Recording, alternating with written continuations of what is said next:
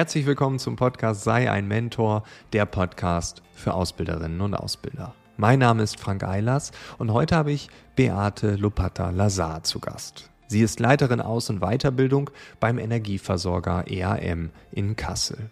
Wir sprechen über ihr Konzept einer ganzheitlichen Ausbildung. Und diese ganzheitliche Ausbildung versucht, die Bedürfnisse der Azubis in den Mittelpunkt zu stellen und reformiert dabei die Ausbildung im Unternehmen. Auf einem Ausbildungscampus werden die Azubis aller Standorte gemeinsam zentral ausgebildet und warum dieses Konzept so gut funktioniert und auch junge Menschen zum Erfolg führt, die bei anderen Unternehmen vielleicht nicht ganz oben auf der Kandidatenliste standen, das hörst du jetzt in dieser Episode. Ganz viel Spaß mit Beate Lopata Lazar.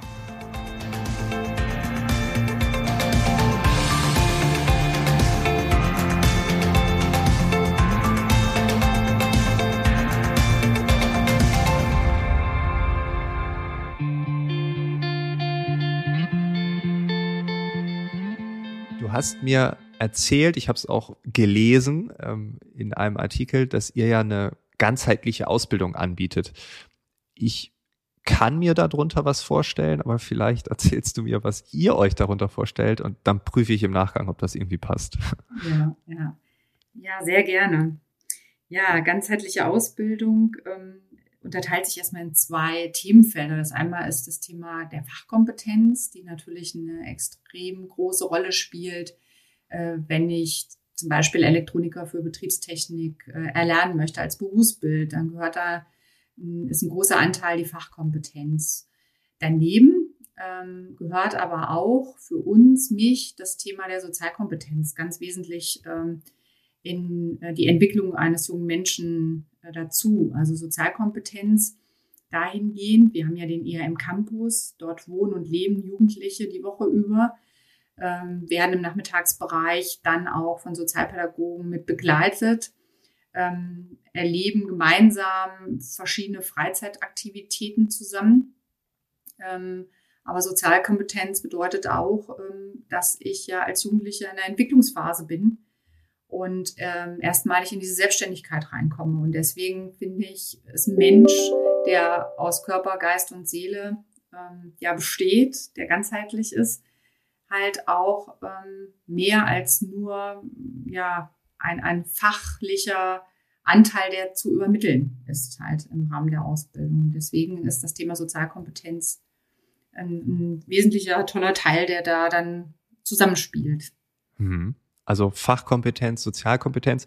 Ähm, wie hat sich das entwickelt? Weil ich meine, generell habe ich so den Eindruck, dass die Fachkompetenz so über allem steht. Und ähm, mhm.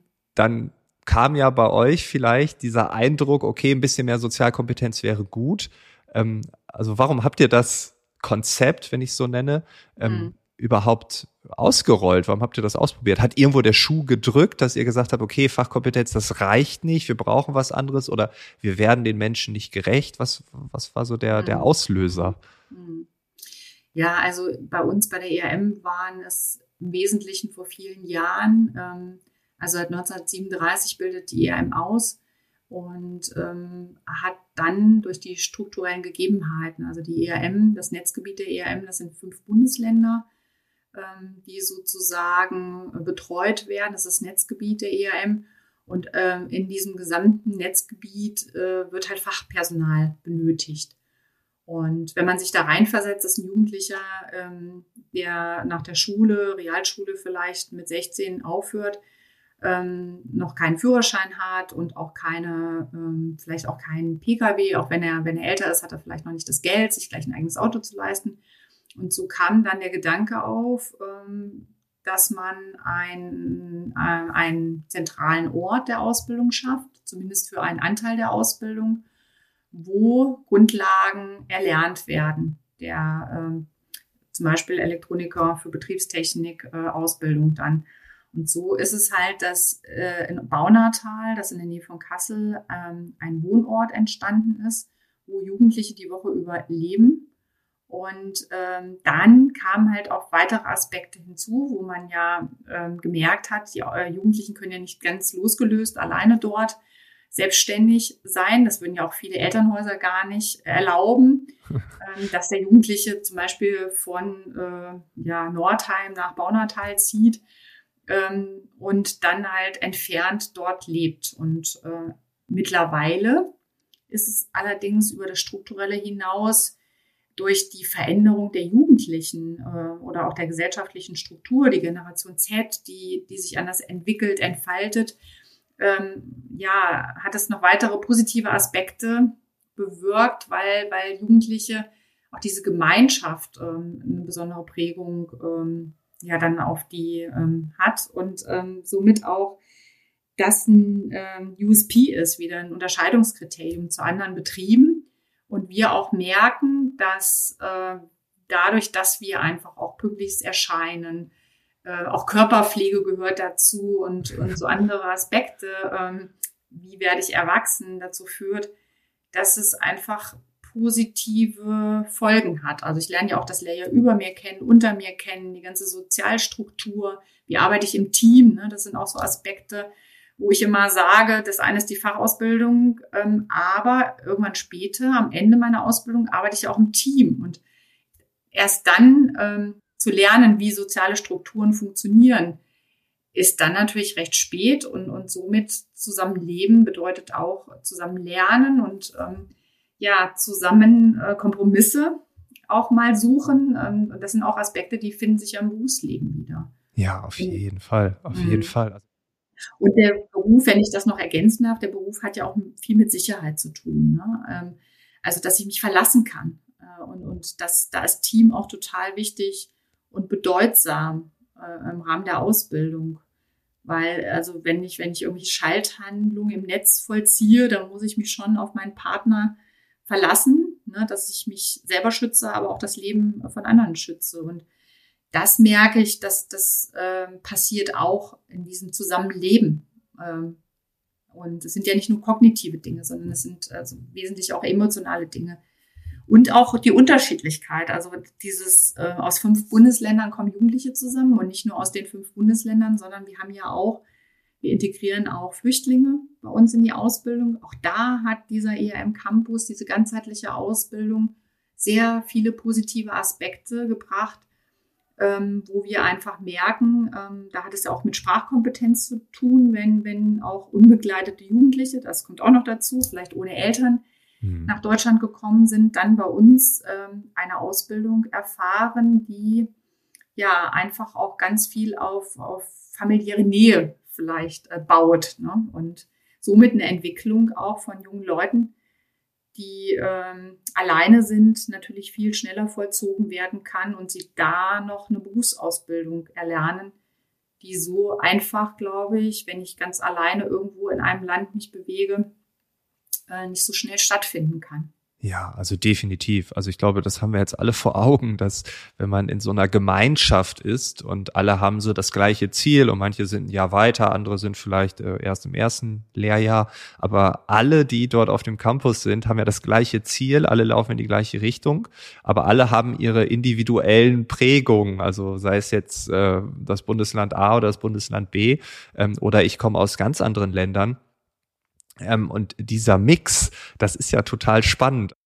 Aber es war natürlich auch mal ein Experiment. Also man muss natürlich auch aushalten zu sagen, hm, ist denn nicht dezentrale Ausbildung in den einzelnen Regionen das Richtige? Und auch das haben wir ja überprüft. Und wie gesagt, durch die vielen positiven Aspekte merken wir jetzt, ähm, dass es doch einen Mehrwert bietet. Diese gemeinsamen Erfahrungen und Erlebnisse führen halt auch ähm, zu einer ja teilweise höheren Motivation, weil man wird mitgezogen, ähm, die Lernerfolge sind einfach viel besser, die Lernbereitschaft ist da und auch ähm, die Schwächeren können den Stärkeren helfen. Das sind auch wichtige Aspekte, die bei uns in der Ausbildung eine Rolle spielen, weil man auch gerade im Nachmittagsbereich ja dann auch noch gemeinsam die Zeit verbringen kann und die dann vielleicht anders oder sinnvoller auch nutzt, gemeinsam miteinander mhm. nutzt, weil man anders gelernt hat ähm, zu schauen und, und ähm, nicht nur im Einzelkämpfer-Dasein ähm, voranzukommen, sondern in der Gemeinschaft. Es gibt auch so Aspekte wie Lernen, Lernen. Das sind so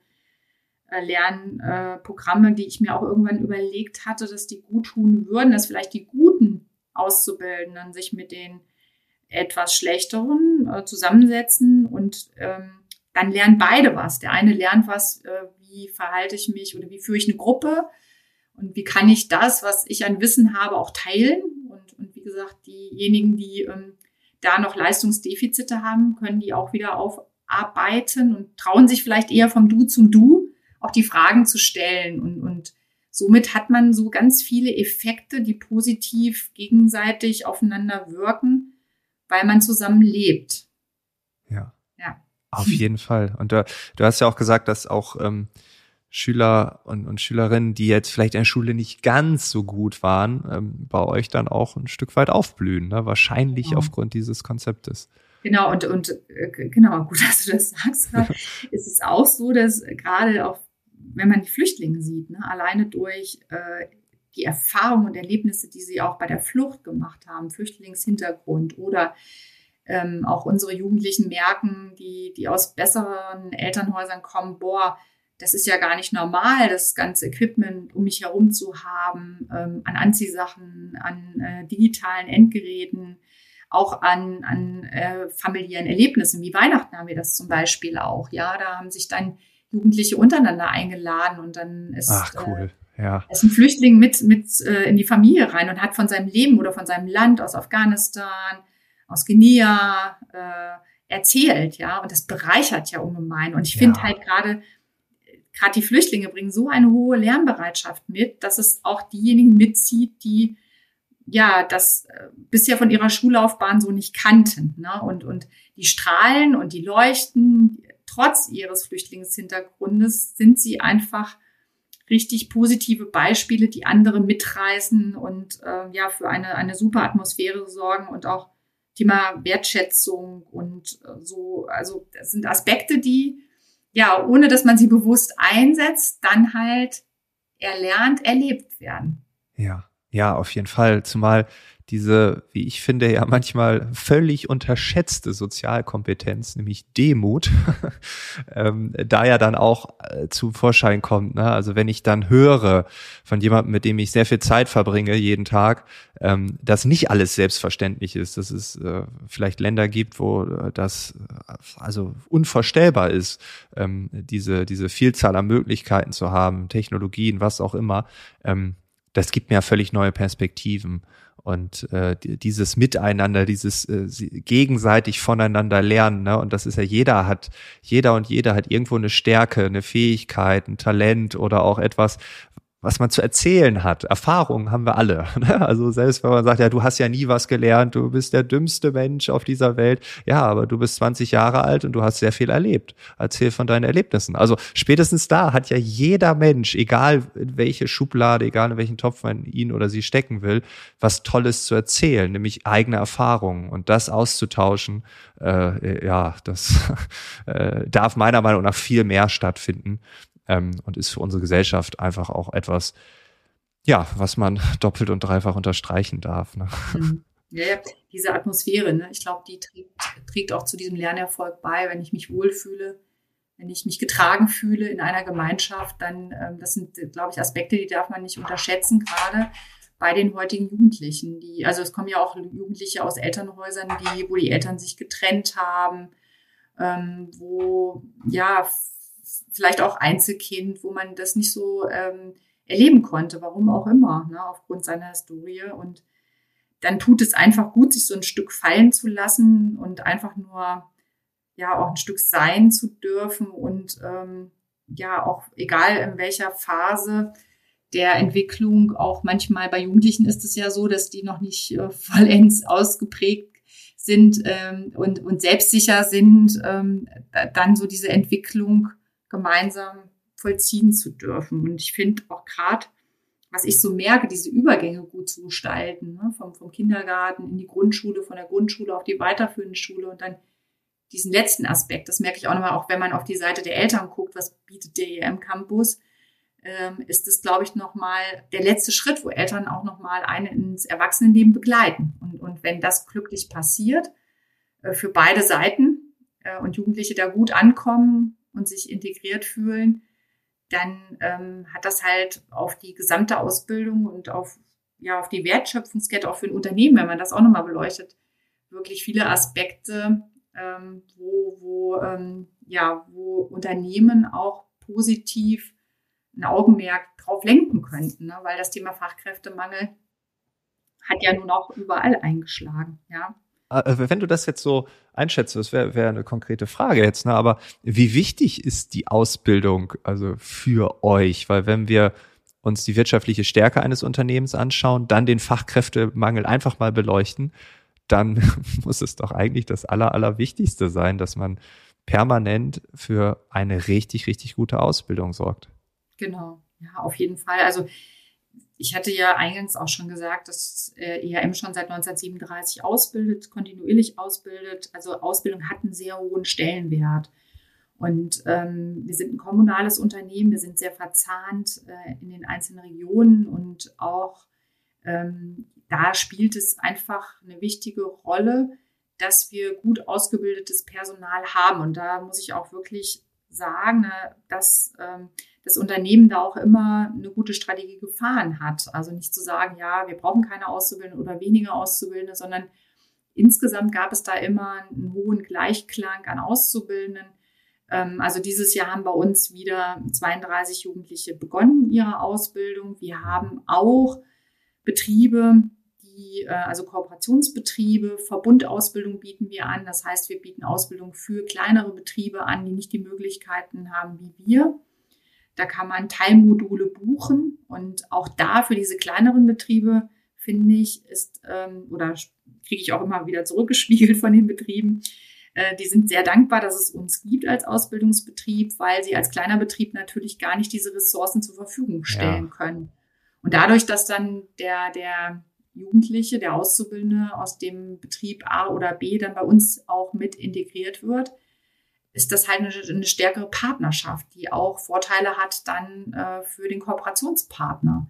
Und ähm, wo dann auch natürlich bis zur Prüfung, äh, Prüfungsvorbereitung, Prüfung, die auch bei uns sogar am Standort stattfindet, wir sind auch Prüfungsstandort, natürlich enorme Vorteile auch für andere Betriebe mit erwachsen.